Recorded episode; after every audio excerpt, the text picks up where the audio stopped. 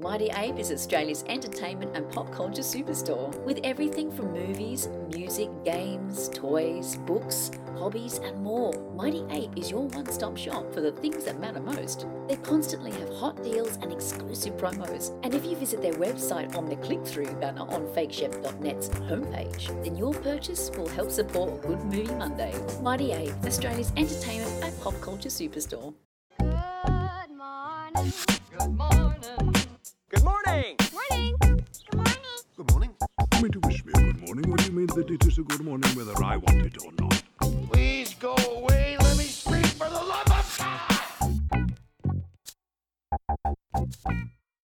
Howdy, folks, and welcome to Good Movie Monday, the podcast presented by FakeShemp.net. It's great to be with you this week, as it always is, and I'm especially happy to have our old mate Keith back at the hammer where he belongs. Welcome back, brother.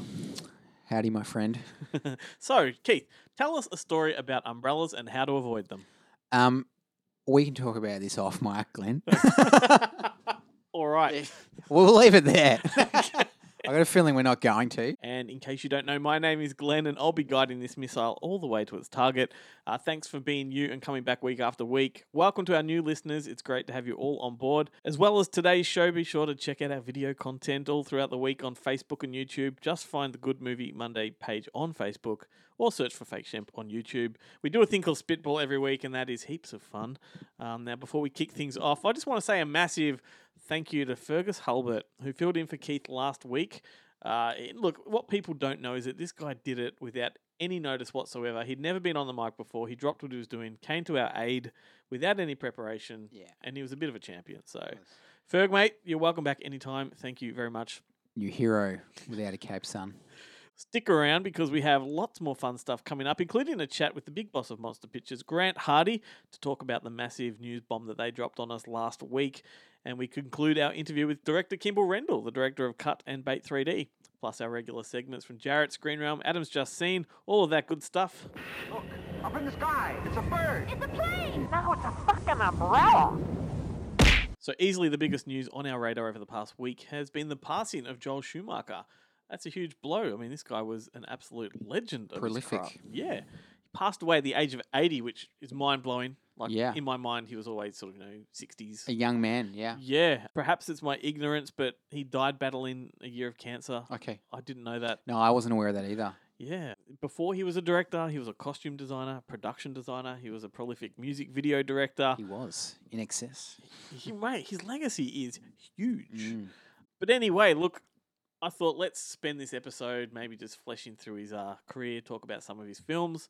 Uh, people will be amazed to know some of the iconic films he has made. So Yeah. let me run through a heap of titles and uh, maybe we can cherry pick some and have a bit of a discussion. So Yes. from the beginning, it was the Incredible Shrinking Woman, DC Cabs, and Elmo's Fire, Lost Boys, Cousins, Flatliners, Dying Young, Falling Down, The Client, Batman Forever, Time to Kill, Batman and Robin, 8mm, Flawless, Tigerland, Bad Company, Phone Booth, uh, Veronica Guerin, Phantom of the Opera, Number 23, Blood Creek 12, and Trespass. Yeah. That's huge. The number number of titles which I actually forgot that he directed. Yeah, it's a very, very eclectic kind Yeah. of uh, lineup of films. I mean, people hang a lot of shit on this guy for ruining the Batman franchise. Indeed, yes. You know, well, I would, I would take issue with that. I think Batman Forever is actually a pretty good film. I think. Ah, yeah, yeah, Batman Forever was a massive film when yeah, it came out. maybe his stamp on the franchise sort of you know dumbed it down a little bit. Fair enough, but when you weigh up all these other films that he's done, that's incredible. Veronica Guerin is a great film. That is a great film. I actually was a little. I raised my eyebrow when I saw that on his filmography. I'm like, oh, of course he did do that. I forgot about that. Um, what's another one? I think Flawless with um, Philip Seymour Hoffman, Yeah. De Niro. you know, Yes. incredible. I, uh, that when it came out surprised me that he directed that. Phone Booth. Yep. Very taut little thriller. Good performance. Great concept. That's It part is. of a double feature because um, Larry Cohen, who wrote that, also wrote Cellular, which was the Ah, other he did. mobile phone thriller. I did not realize They that. com- Yeah. that was his companion. They, he wrote them together back to back, and That's I think cool. originally he wanted to direct, direct both of them. But Okay. Never, never did. But um, thank God for that because he's a B movie Yeah, director. I'm going to give um, Joel the points for this one with Phone Booth. uh, look, y- I mean, some of the the ones people would argue are you know lesser would be like maybe Trespass. He went out Yeah. with a bit of a dud with Nicole Kidman and was it Nicolas Cage? yeah, and um, oh, it's not. I look. I'm prepared to be fact checked here. Um, the, Paul Bettany's not in that, is he? Is it Paul Bet? No, I'm thinking of something else. With Okay. Michael Douglas. Yeah. Fair enough. Let's continue. Why don't we? Um, well, that's it. I mean, he did uh, The Lost Boys is one of the most Yeah. iconic teenage sort of um, vampire films of all time. That seems to be the one that comes up a lot with it him. does. It's the one that all the newspaper articles run. Yeah. Eight millimeter, which was the sort of spiritual follow up to Seven, Yes. which Andrew Kevin Walker wrote both. Mm, That's a great dark, yeah. you know, edgy film. Yeah, you're a big fan of that, aren't you? I do. I like it. I mean, it's not a perfect film, and the the criticism a lot of a lot of people levy at it are warranted. Mm. But look, it's what been nearly twenty years, or it has been twenty years. It was 99, wasn't it? Yeah. Yeah, so 21. Yeah. Wow. Well, I mean, you look back at it, I think it holds up pretty well. Yeah. It's edgy, it's dark, Yeah. pretty gross. Yeah, indeed. St. Elmo's Fire. That was another one of his that I forgot. That that's got to be one of the most iconic titles on his filmography. I think that's quite famous. Absolutely, that's got a really good soundtrack. Yeah. From memory. Good cast, Emilio. What about DC Cab with um, Mr. T? I haven't seen that. That sounds brilliant. Yeah, Mi- Great poster. Mr. T. He made every poster look great. That man. Yeah. Did Look, he? Yeah. Wow. what I was going to say, Bad Company was one with Anthony Hopkins and Chris Rock, and it's sort Mm. of a buddy cop sort of action. I've seen that. I like that film. Yeah. It holds up pretty well as well. And just the fact that Hollywood just relied on Joel Schumacher to come in and make these films, they they base their they base their knowledge on just what he's done and like how can you go from directing Cousins Mm. or DC Cab or Batman Forever? Let's get him to do Tigerland. Yeah. Yeah. Absolutely. Like that just makes no sense. Jack of all trades. I mean, they're different filmmakers, but he reminds me a little bit of Richard Donner, just like a guy that can bounce around genres, do different things. Has a number of films that are very famous, but that maybe they don't associate with the director. Yep. Yeah, I just they kind of I don't know. They just remind me of each other. Well, Phantom of the Opera sticks out like a sore thumb as well. Yeah. I love that. I mean, Yeah. I'm, I'm a big fan of the musical itself. Yeah, Uh, okay. when the film came out, I was so hyped. Uh, Mm. the film landed with a thud. Yeah, it came out think 2004. didn't it? Poorly cast because I think Gerard Butler was overall good, but he can't sing, and that's an issue when you're of the Opera. It's kind of essential, isn't it? Yeah. But then you got Mimi Driver, which or Minnie Driver, I should say, horrible. Mm, Her character's supposed to be a big, fat, gelatinous kind of opera singer, and Mm. she's like thin and attractive. yeah, Yeah. it's made no sense to me. Yeah. But the production design on that is just production design's great. yeah.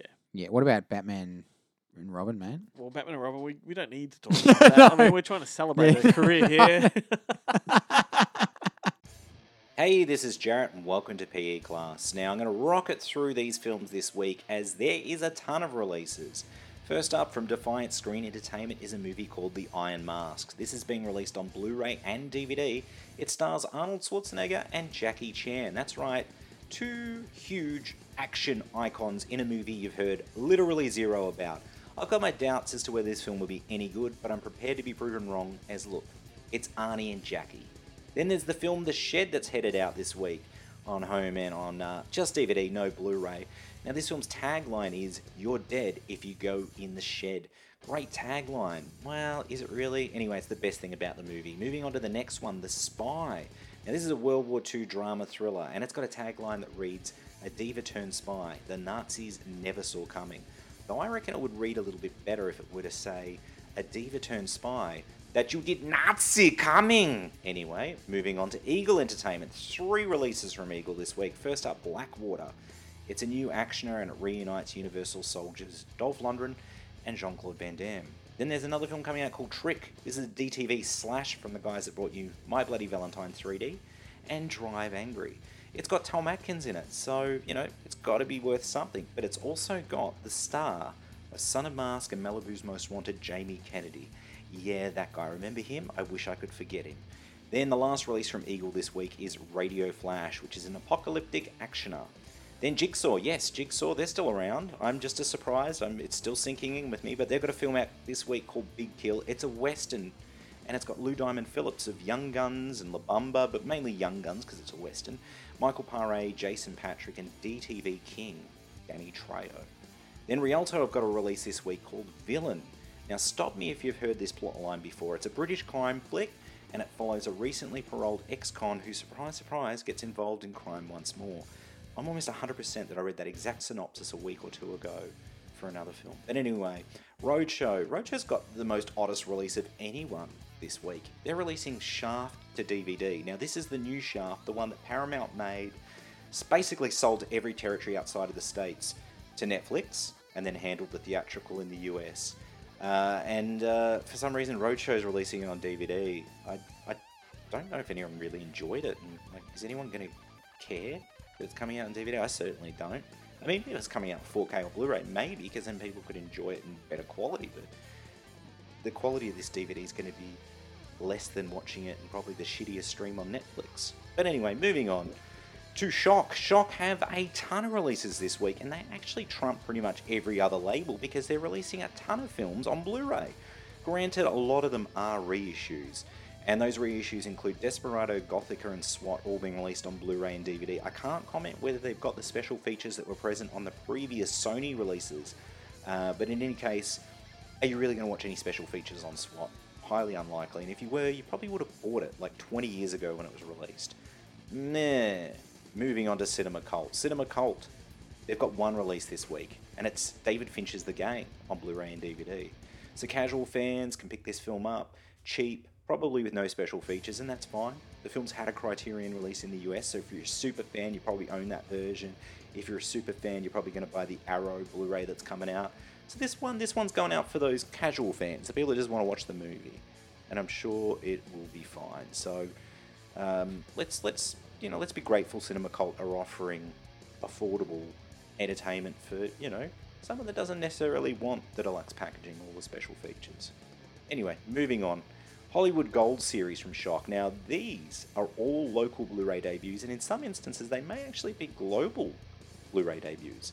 So they're all classics, obviously. We've got Dark Command, Flame of Barbary Coast, Rio Grande, The Fighting Kentuckian, and the last one, which I find to be a bit of a tongue twister, so let's go Wake of the Red Witch. If you say it's slow, it's fine. All on Blu ray and DVD.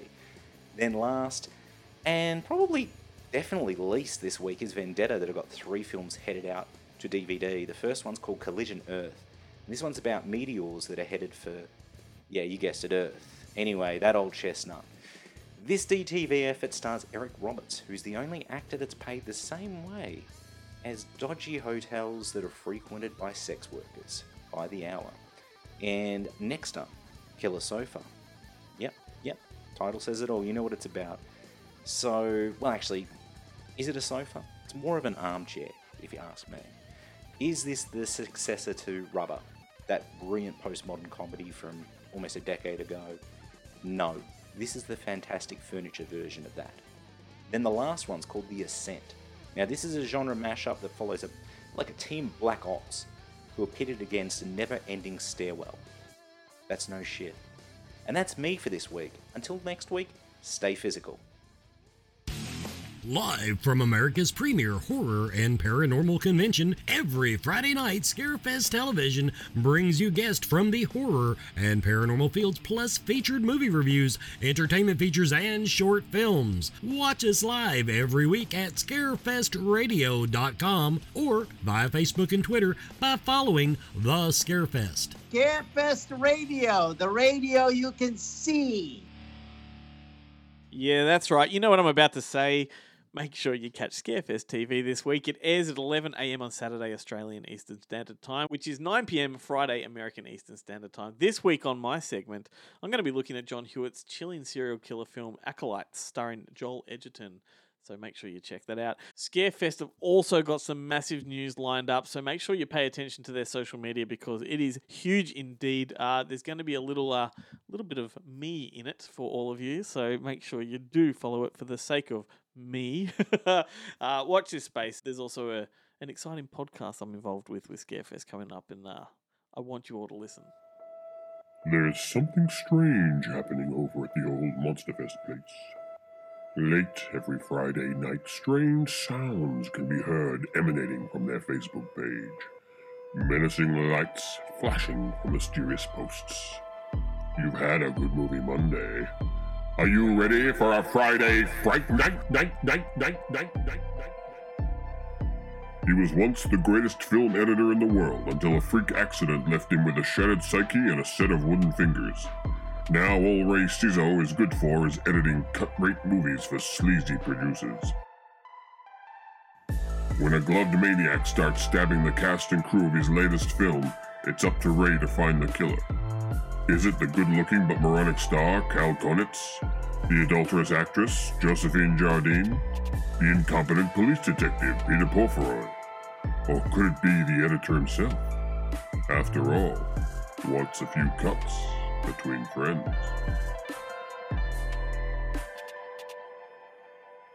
Tune in to facebook.com slash Monster Film Fest this Friday, the 3rd of July at 9 p.m. for our Friday Fright Night screening of The Editor, a film by Astron 6. See it, if you dare. As I mentioned earlier, there's some exciting news coming from the Monster Camp. Our friends over at Monster Pictures have announced their partnership with producer Chris Brown and Fairvale Entertainment, and the big plan is to create a local production company to produce homegrown horror films over the course of the next three years. But rather than me butcher this information, uh, there's no better source than that of the horse's mouth. So I've got Grant Hardy from Monster Pictures on the line to fill us in all about that. Grant, it's good to have you, mate. How are you? I'm very well, thank you. Mate, congrats on this um, this big reveal last week. This is exciting news. Yeah, yeah, it's been look, it's been a while in the making.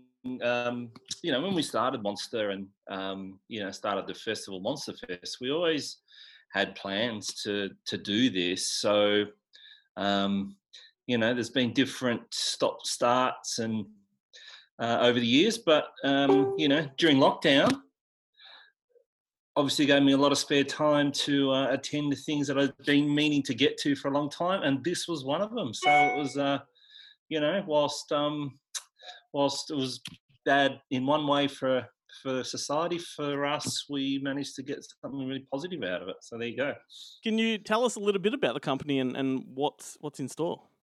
Okay, so um, basically, what we've announced now is just um, you know our intentions and a call out. So essentially, what we're looking for, you know, we've said we'll produce five films over the next three years, but that's not going to stop us in um, you know probably identifying a few more projects than that because you know even though we'll aim to sort of have um, those films to market in that amount of time, we want to have um, you know other projects on the go. And we also really want to sort of assemble a team of um, you know writers directors other producers you know all sorts of creatives so that you know basically we're we're working constantly on new new films um, and and just keeping people in jobs and discovering new talent and supporting an industry that we love so Well, yeah I was going to ask you about like what what the strategy is to find these films and filmmakers. Have you got like a, a game plan in motion, or is that still hush?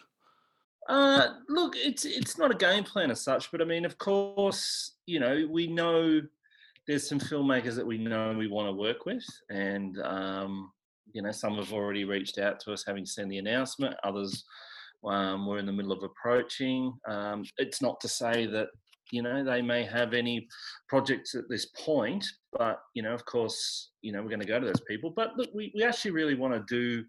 Um, you know, find some and support some talent that um, you know uh, that, that is up and coming. I mean, you know, we've played lots of um, Australian films during Monster Fest, and you know, a lot of the um, filmmakers have gone out and made films. You know, self-finance them, put it all together themselves. So you know, again, we want to give the opportunity to those guys to um, you know to provide a system where we can actually support them um, right through the process. So you know, we'll be going to them as well. And, and as I say, a lot of them have already um, come to us already, of course. So uh, Scratching at your door. Yeah, yeah, you've just actually caught me. I'm in the middle of um, replying to emails. Uh, I've got about 50 sitting there that I need to get back to. So. Well, I've you- also, sorry, I was just going to say, I've also been um, watching lots of films at Cannes uh, this week because uh, the virtual market's on. So I've seen some great stuff there too. Well, uh, well, that actually takes me to a question I was going to ask at the end, but I may as well touch upon it now. I was going to say, are there plans to take these projects, you know, overseas to international markets? Yeah, absolutely. Um, the whole idea of doing this is to have a system where we already have all of that in place. So, um, you know, I think uh, a lot of times, you know, producers and filmmakers, the issue that they have is they have the idea they get it to a certain point, but then they've got to have those marketplace attachments um, in order to complete their financing. We actually have all of that uh, in place, and that's um, the idea of Fairvale is they come in with um, you know traditionally that amount of money that uh, filmmakers have to get out of the market. Um, Fairvale will finance that component, which allows us to be to have the luxury to um, look to make the films uh, and then get those uh, marketplace attachments in place. But um, you know, we, we'll be looking to um, you know, we want to work with um, you know international distributors, international sales agents. So we'll we'll all, we'll start to collect a um, and we already have. We'll start to get a a network of those guys that we will take the projects to um, and get early interest on as well. So it, it's it's really the whole thing is set up um, to enable filmmakers to give us a concept. If we love that concept, we'll we'll help them get it to um, script stage and then um, take it out to market. And you know, the intention is is that we once once we do that, that we'll fully finance the film and um, you know see see the whole thing through to release. Mate, it's exciting. It's very exciting. Yeah, yeah, yeah. Can you can you give us a little before I let you go? Can you give us a little insight into Chris Brown for people listening that don't know who he is? He's a he's a big deal. Yeah, Chris has um Chris has worked in a few countries actually. So he started his career in England and he worked with Neil Jordan. Um, he did the Company of Wolves and also did Mona Lisa with Neil Jordan, and then he worked with Julien Temple and David Bowie on Absolute Beginners. Um, I, I, I'm pr- I'm pretty sure he actually was um, part of the Comic Strip Presents as well. Uh, I think he, he was he was he set that um, that company up, and so he's worked with all of those guys like uh, Rik Mayall and Dawn French and Adrian Edmondson, and yeah, he was pretty instrumental in that whole um, scene.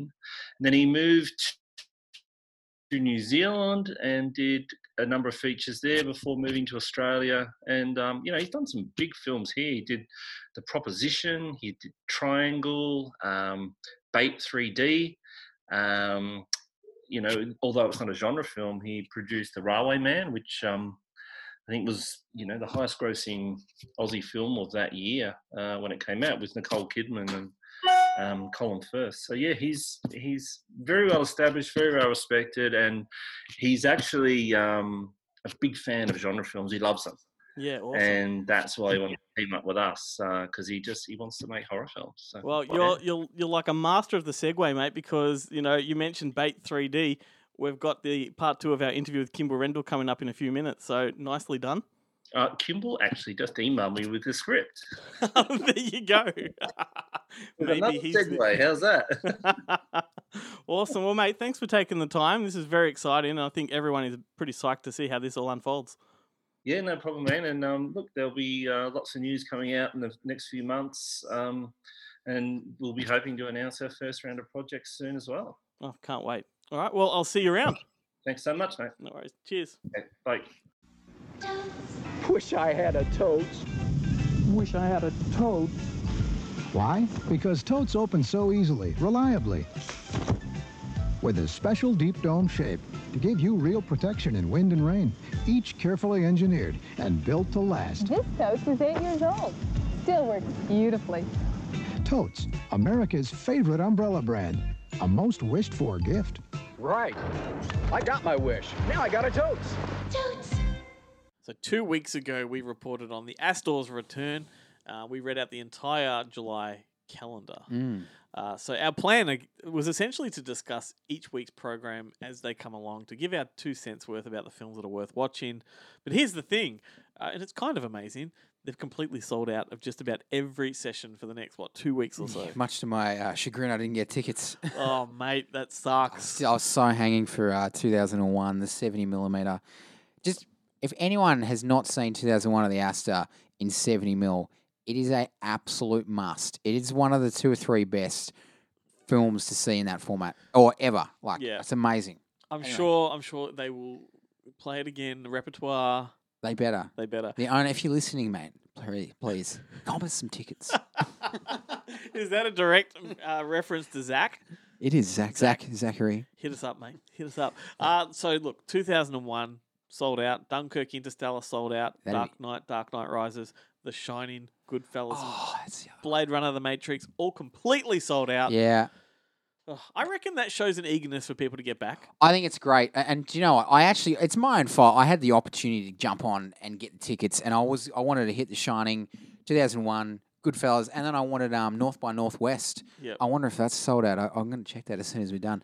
But um, I'm so keen. They're some of my favorite films of all time. Yeah. It- but it is, it's incredibly, um, you know, I suppose, um, what's the word?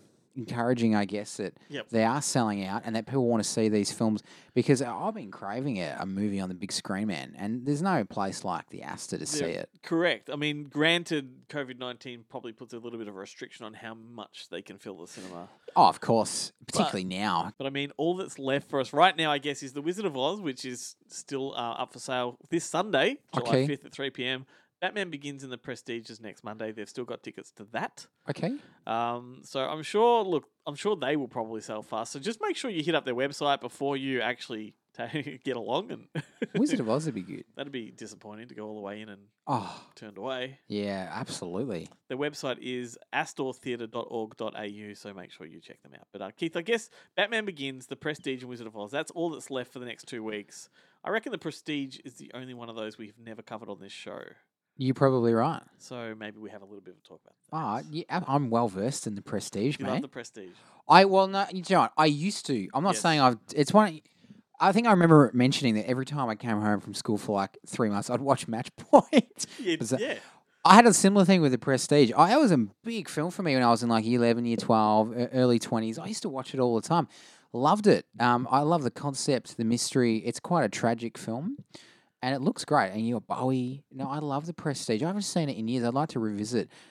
Uh, Christopher Nolan, folks, if you haven't, Of uh, course. you're not up to speed with that one. So I always loved the films he did after the one for the studio. You know, he'd always do like Batman Begins, and you give me the Prestige. I'll give you the Dark Knight. You give me Inception. Yep. Oh, Interstellar aside, I always enjoyed those in between ones like the Prestige. Inception more. The Prestige is Bit more great. passion film. Yeah, and more interesting. I, I think. What are your thoughts? Yeah, I like the Prestige a lot, and this was an interesting one because it was one of those what they call twin films, which is Mm. where Hollywood produces two films that are very similar at the same time. 'cause they're Absolutely. competing. So one studio catches wind of a project, they kind of replicate it. So you had the Illusionists The come out at the same time, and that was good too. That's a good film. Had a really great, you know, sting in the tail that one. But Yeah.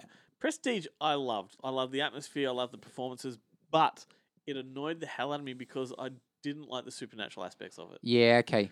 I yeah. was so along for the ride Yeah. when it was all just plausible and this was almost historical. Yes. And I'm like, yes. And then it just went supernatural. And I'm then like, David Bowie rocks up. oh my god! Like, and I love Bowie, so that was exciting. And Yeah. he was so good in He's it. brilliant in the Prestige. But what happens? Like, Yeah, it's- okay. yeah, it just lost me. Uh, that's fair. I need to see it again to see if that that would bother me now. Because the way Nolan makes films and the way he filmed it is he Yeah. does it very factual. He wants it to be realistic, doesn't he? And then he kind of throws you a curveball there with all those top hats. That's exactly right. And I Yeah. guess when the Illusionist, you know, sort of got released, that was much more of a, a lineal story where hmm. the title sort of alluded to the fact that there was some trickery going on. here. Yeah, I that's right. Bought into that at the time, but I think if you were to watch them back to back, I think the Prestige probably holds up. I'd say it probably does, yeah. But I mean, it's uh, it's like the Hugh Jackman relationship with Bale is fascinating because Bale is the true magician, isn't he? Yeah. Spoiler alert. and Jackman is kind of you know The charlatan. He is indeed. He is the faker of the of the magician world.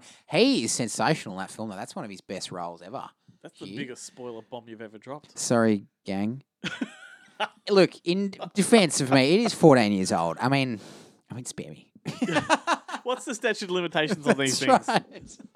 What's happening, everybody? It's Guillermo here again from ScreenRealm.com, Australia's favorite entertainment website covering all things movies and television. Let's look at a little bit of what we've covered in the past week, and let's kick off with a new Twister. There's a remake or redo or reboot. Different outlets are calling it different things, but there's a remake in the way for Twister. A reboot is now in development at Universal Pictures. The studio was looking to tackle a new film focusing on those giant tornadoes, and they may have their director at the ready. Currently in talks to take the helm is Joseph Kosinski, whose credits include Tron Legacy, Oblivion, Only the Brave, and the upcoming Tom Cruise sequel, Top Gun Maverick. No plot details for the new Twister are known as yet, with a search now on for the film's screenwriter. Michael Keaton could be back as Batman. Seriously, he's entered negotiations to reprise the role of Batman in The Flash, Warner Brothers' long gestating DC adaptation that's apparently still set to star Ezra Miller. According to a report by The Wrap, Keaton's return as Bruce Wayne will be made possible with a multiverse narrative that will find, and I quote, Ezra Miller's Barry Allen travel back in time to prevent the death of his mother. The result? Allen inadvertently creates another universe protected by Michael Keaton's Batman, now 30 years older. Although it's certainly an exciting proposition to have Keaton back as Batman, it's not a certainty as yet. He still hasn't signed that dotted line.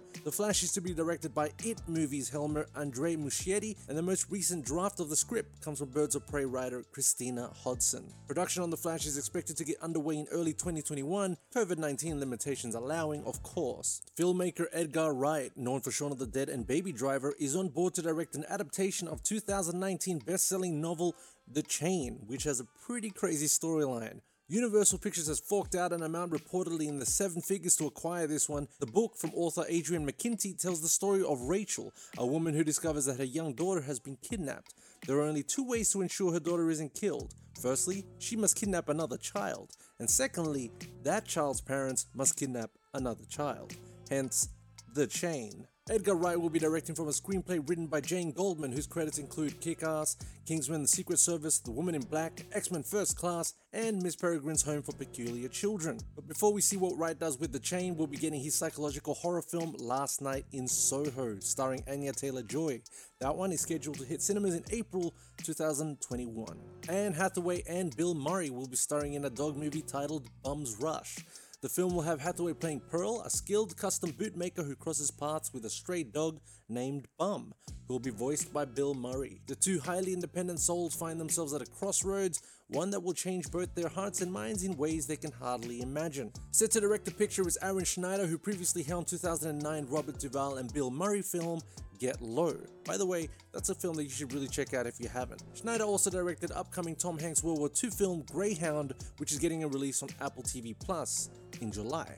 And whispers of a sequel to the 2000 box office smash Chicken Run, the stop motion animated film, have been circling for years, but better late than never, Netflix has announced that they've got the sequel on the way. Set to direct the sequel is Sam Fell, whose credits include co directing CG animated films Paranorman and Flushed Away. As Fell himself revealed, the sequel have the chickens trying to break in, as opposed to the first film where they were trying to break out of their chicken farm. The film will follow Ginger and Rocky, who have hatched an egg together and had a daughter named Molly. The girl grows up quickly, as children do, and Molly begins to outgrow the island. At the same time, rumors start to float of a new and terrible threat on the mainland, forcing Ginger to rally up her troops and put their own hard earned freedom at risk for the good of all chicken kind. Now, Mel Gibson led the voice cast of Chicken Run, but apparently he's been let go from the sequel due to past anti Semitic comments coming to light again thanks to a recent Winona Ryder interview. And if you're after an action thriller to watch on Netflix, may we suggest Lost Bullet. Our writer Adam Fleet reviewed the French Netflix action film. It's only around 90 minutes long and it's highly worth a watch. He gave it 4 out of 5 stars, saying, It sits in a similar ballpark to the streamer's underrated 2017 film Wheelman. If you're so inclined, Lost Bullet offers up more anti heroes, double crosses, and tumbling automobiles than you can shake a gear stick at. So if you don't mind subtitles, check out Lost Bullet. Not many people are talking about it, so it's shaping up to be a bit of a hidden gem. Get on it. And sticking with Netflix, we have the complete July 2020 release schedule up. So jump on and check out everything that's coming out in July. There's some big things. That about does it for me, guys. As we've all been talking about on Good Movie Monday, rest in peace, Mr. Joel Schumacher. Thanks for all the memories, the Lost Boys falling down, Flatliners, the list goes on. You will be missed. My name's Guillermo, Screen Realm, out.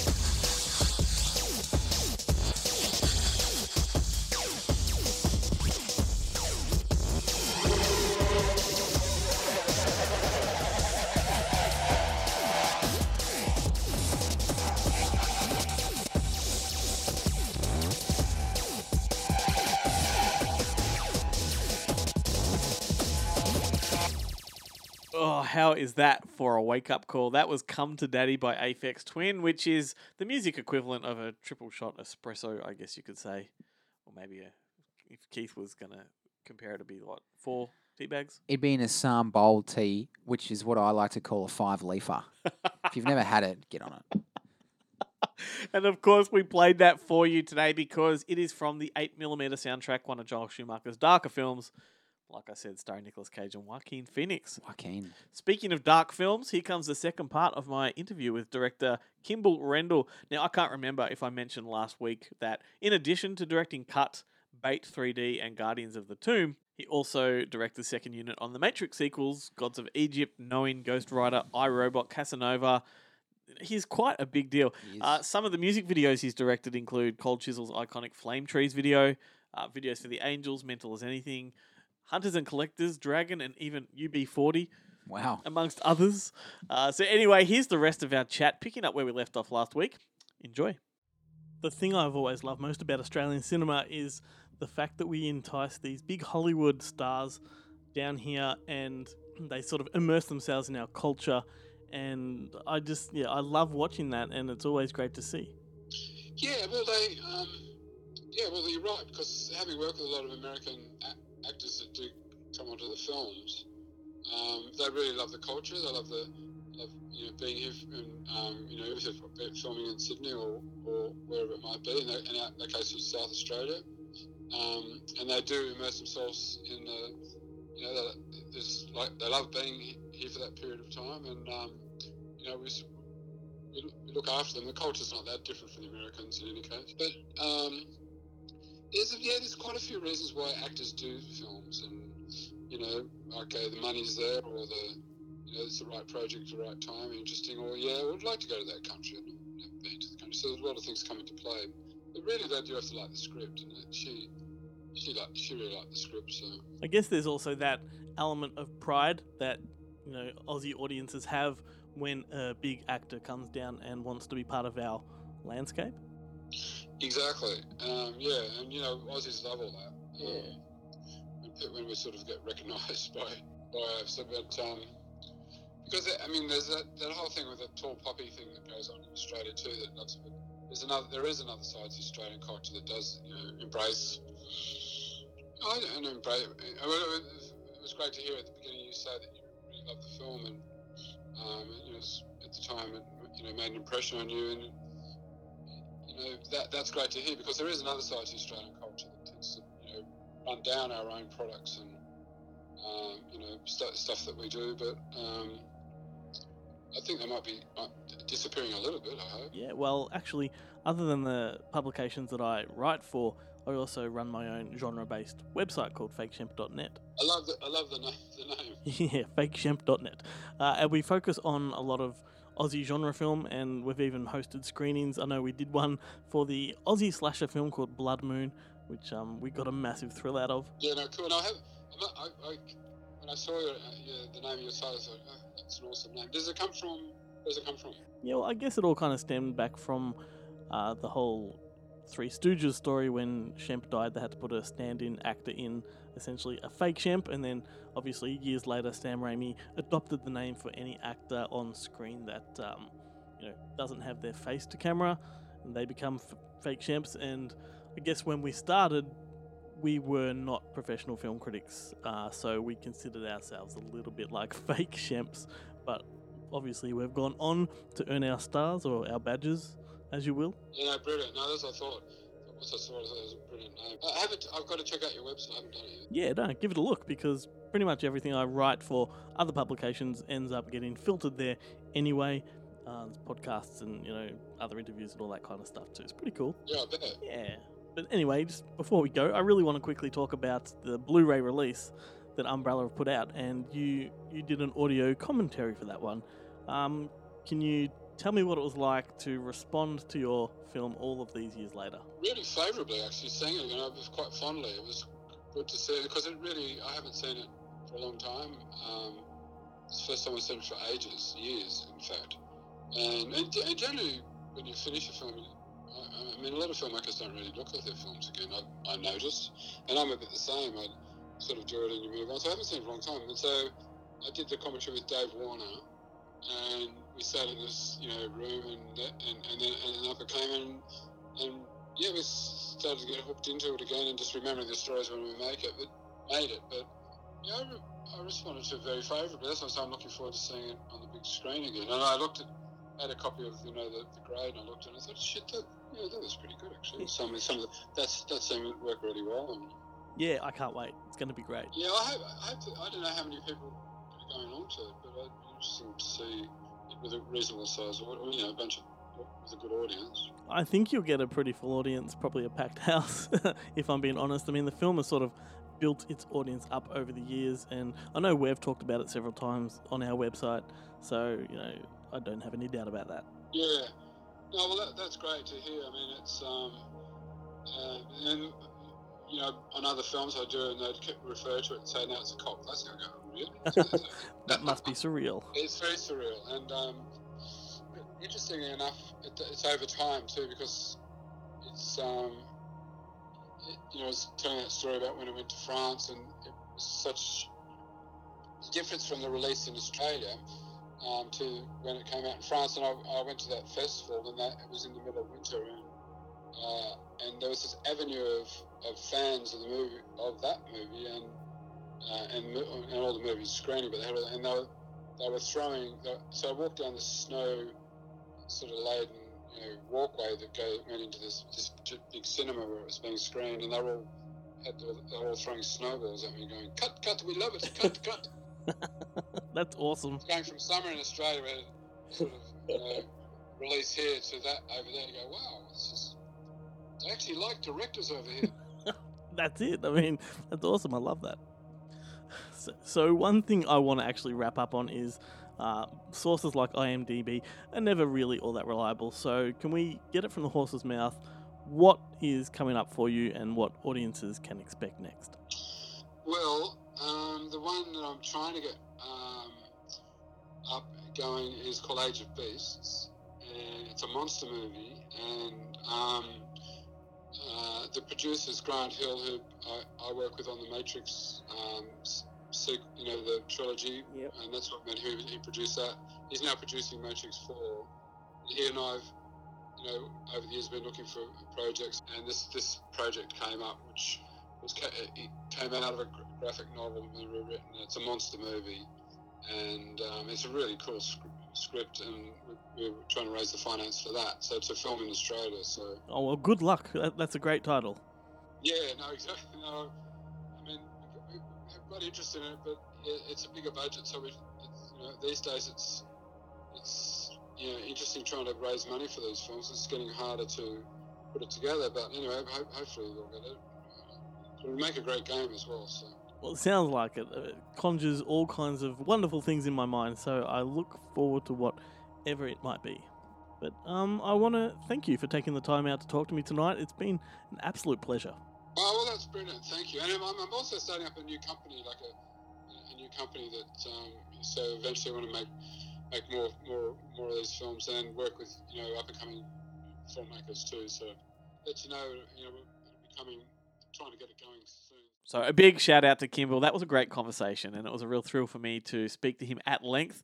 Uh, interesting that he would throw in that little extra bit at the end about starting a production company. Uh, you know, it's not the same production company that Grant was talking about earlier, which is interesting because his producer Chris Brown produced Bait 3D, and he's the one behind the monster thing. Like it's all Yeah. you know weirdly interconnected, It but it's not the same. Anyway, we have a copy of Cut on Blu-ray to give away, and we're going to do that right now. So, Keith, it's almost symbolic that Cut was released through Umbrella Entertainment. this isn't too traumatic for you, is it? well, I will see. I'm having flashbacks.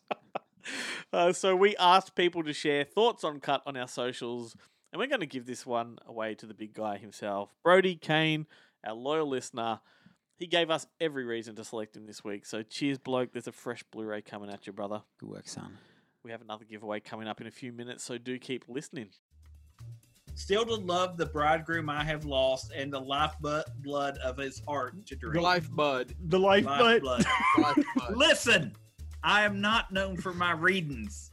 You Anyway, teach uh, and I people. don't, Just I don't do each it while reading from a book. I do it from knowledge stored up in my head. okay, point taken. They pay you for that?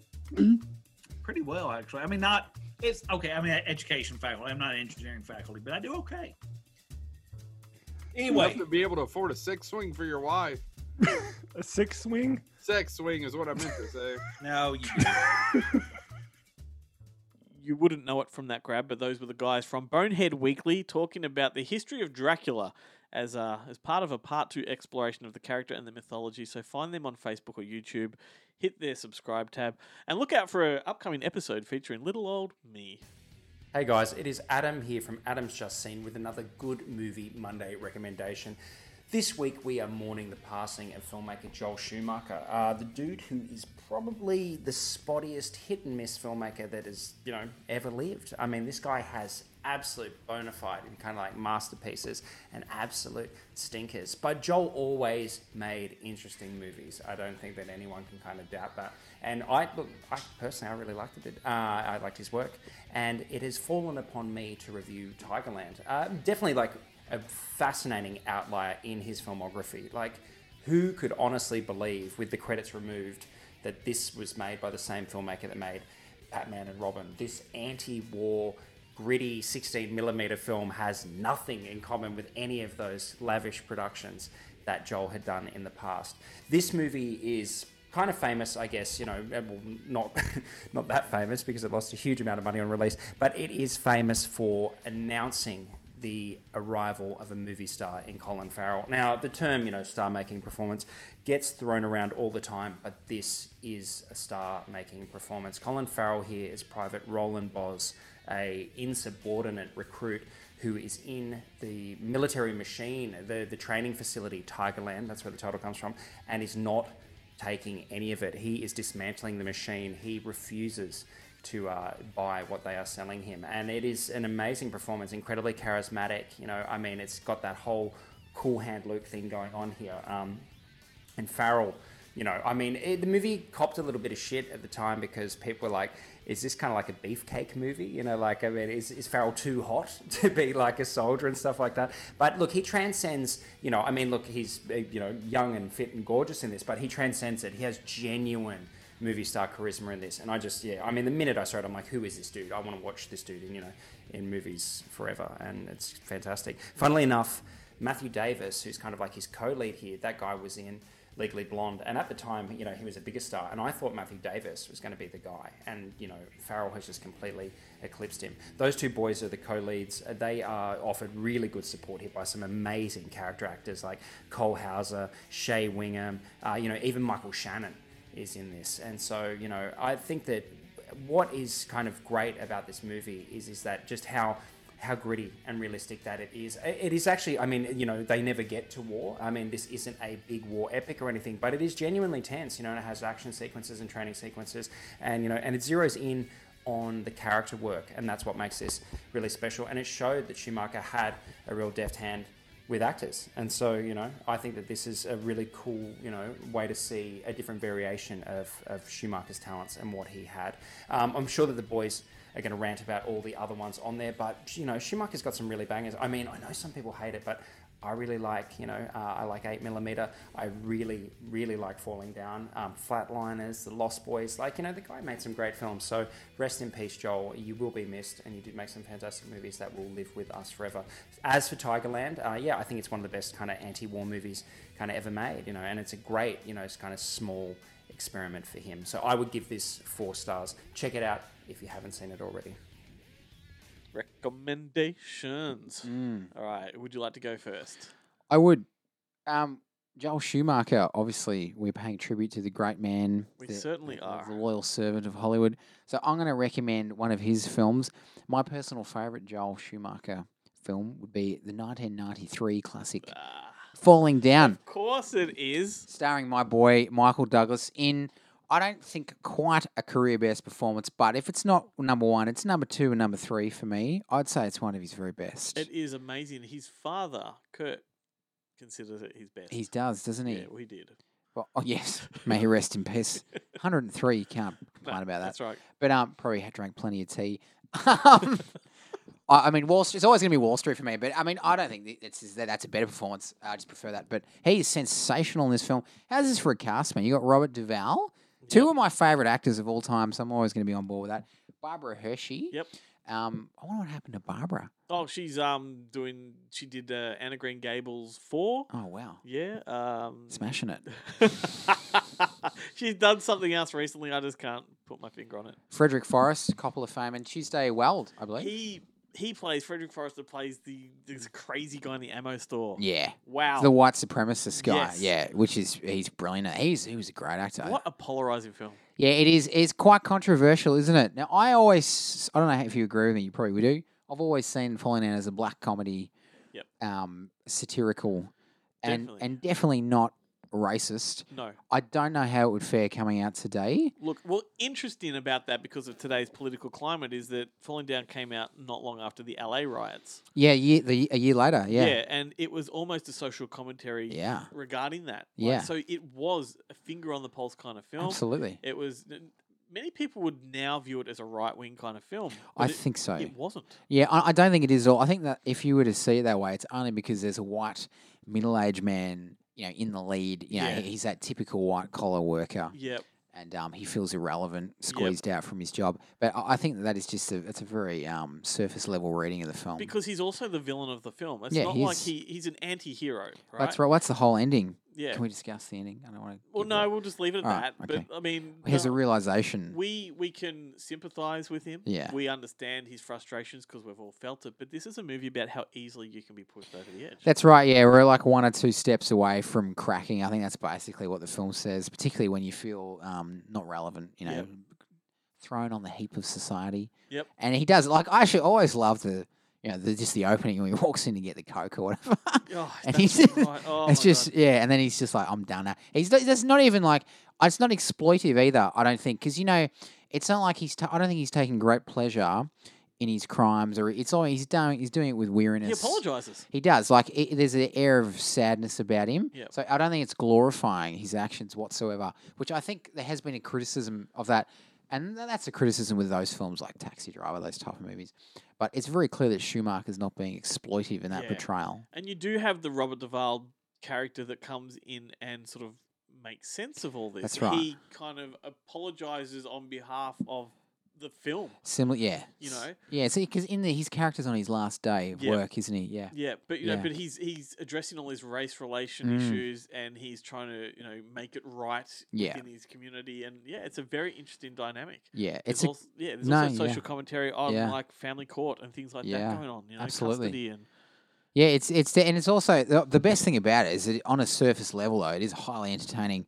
It's a good little thriller. So they're they're the best those films that have the social commentary, but they understand that you got people who are going to watch something for two hours and they need to have a measure of entertainment. Mine, uh, I think most of you probably guess, or would you guess where I'm coming from? I reckon a lot of people might peg me for a Lost Boys kind of guy. Yes, but I'm going to go flatline. yes, Another staple from my teenage years. It's always felt like an important film to me. Mm. Um, probably sort of, it's probably a, it feels more important than what it is. yes, But I guess it explored sort of dark ethical questions for me when I was young. You know, Okay. it delves into the concepts of life after death Mm. and a lot of moral ambiguity going on. Yep. Uh, I liked all that because I think when you're when you're a teenager and you're developing, and sort of you know it feels important. you're curious about those and now, things, as an adult, you look back on it, and it's just a gothic horror movie. Mm. It feels tonally different from a lot of horror movies that were released at the time. Yeah. In many ways, I think it's like a comparison to The Lost Boys because it had that very strong sense of hyper realism. Yep. Uh, the designs, the color schemes, and, and the scores, and Yeah. the music and the soundtracks. You Yeah. know, they're really, really haunting. Mm. So I just love it. I think the cast is exceptional. Mm. It was the Brat Pack essentially, wasn't Yeah. it? Because you Yeah. had what um, Kiefer Sutherland, Julia Roberts, you had William Baldwin, Yeah. uh, Oliver Platt. Mm. Who am I missing? Who am I missing? Uh, I hate that. There's somebody else. Oh, the Kevin. Bacon. Oh, Bacon. Yeah. Eh, man, who's in everything. Yes, uh, it's just a great film. It's, Yeah. the horror is tasty. the The drama is exceptional. Mm. Flatliners, if you've never seen it, get on it. Tasty. Yes. So, uh, as I said, we're going to give some cool stuff away thanks to Eagle Entertainment. They're back on board with some tasty new release treats for us. One of which is called Trick, directed by Patrick Lussier, who's the guy behind My Bloody Valentine, which was quite a big hit. Uh, this one stars Omar Epps, Jamie Kennedy, and Tom Atkins. Omar. Everyone in the horror community loves Tom Atkins. He's a bit of a legend. Mm. The second one's called Death Do Us Part, which is described as War of the Roses meets Shaun of the Dead. Wow. There's another Michael Douglas Yeah. reference for you. I'll have to check out that. it's a juicy horror double feature. And to win, all you need to do is share one of our posts this week on Facebook. Um, we will select one of the sharers at random and announce the winner on next week's show. Uh, share, not like, not comment, actually share. S H A R E people. That's right. Alright. And also next week, if you want to get to the bottom of this umbrella motif that we've got running through this show, well, tune in because I hope to get to the bottom of that. Indeed. Look, listeners, I may have had an encounter with some form of an umbrella that resulted in, in a mild concussion. If you want to know the details, I'm not willing to divulge just yet for my own pride. I've been meaning to ask you, what's your favourite umbrella in a supporting role? What You've got Gene Kelly's Broly in Singing in the Rain, Julie Andrews in Mary Poppins, the Penguin from Batman Returns. Lost in Translation's got a great transparent umbrella. Ralph Fiennes from the Avengers. Yes, you've got the umbrella from Rainy Day New York, which we're yet to see. Yes. That could be a hot up Well, contender. That could take the mantle from Julie. Hagrid from Harry Potter. Ah, Hagrid, of course. Ah, of course, Hagrid. Robbie Coltrane, man, what a lad, Under, underrated actor. it would have to be. It'd have to be Julie flying off over London. And no one can rock a, an umbrella like that lady. Maybe me. Yes. But um, yeah, no, I'm going to give it to Julie. Anyway, mate, it's been radical having you back at the desk. Uh, this show needs a sparring partner, sir, and you are it. I'm it. Well, yeah, jousting sticks, mate. Come And how about all of you people listening? Thanks for joining us for another week. You all keep spreading the love as we go, and like a pandemic, it's sprouting up all over the place. We've got people listening in the US, we've got people in the UK, we've got people in Asia. on. Yes, it's it's it's global. That's right. We're like COVID 20. We are, we are. Uh, big tip of the hat to Jarrett, Garn, Guillermo from Screen Realm, Africa Chairman Adam Ross, and thanks to Ben Helwig and the guys at Bonehead Weekly. And of course, our gratitude to Kimble Rendall for that fantastic conversation, and a massive shout out to Grant Hardy from Monster Pictures for taking the time to chat. We'll be back next week to do it all over again. Here's a track from one of Joel Schumacher's more underrated movies, Bad Company. It's called Tonight. It's by Next. Hope you enjoy. See you next Monday. Au revoir. Next D Somebody mm. Yeah.